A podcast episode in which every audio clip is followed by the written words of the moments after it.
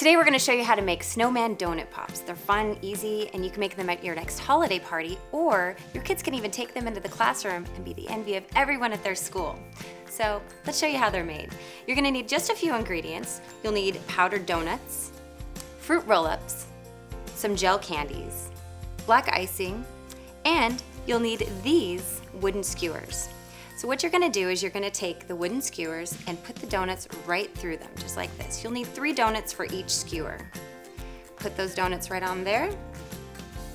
Next, you're gonna wanna take some of your gel candies and cut them in half to use as buttons. I'd like to use green, just for fun. But really, you can use any color that you choose. We also have to get a nose. So for my nose today, I think I'm gonna go with red.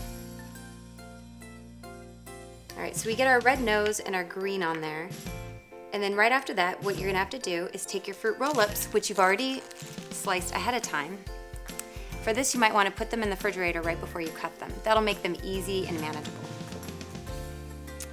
You wrap your scarf around into a nice little scarf and dot the eyes with some black icing. You need eyes and a mouth.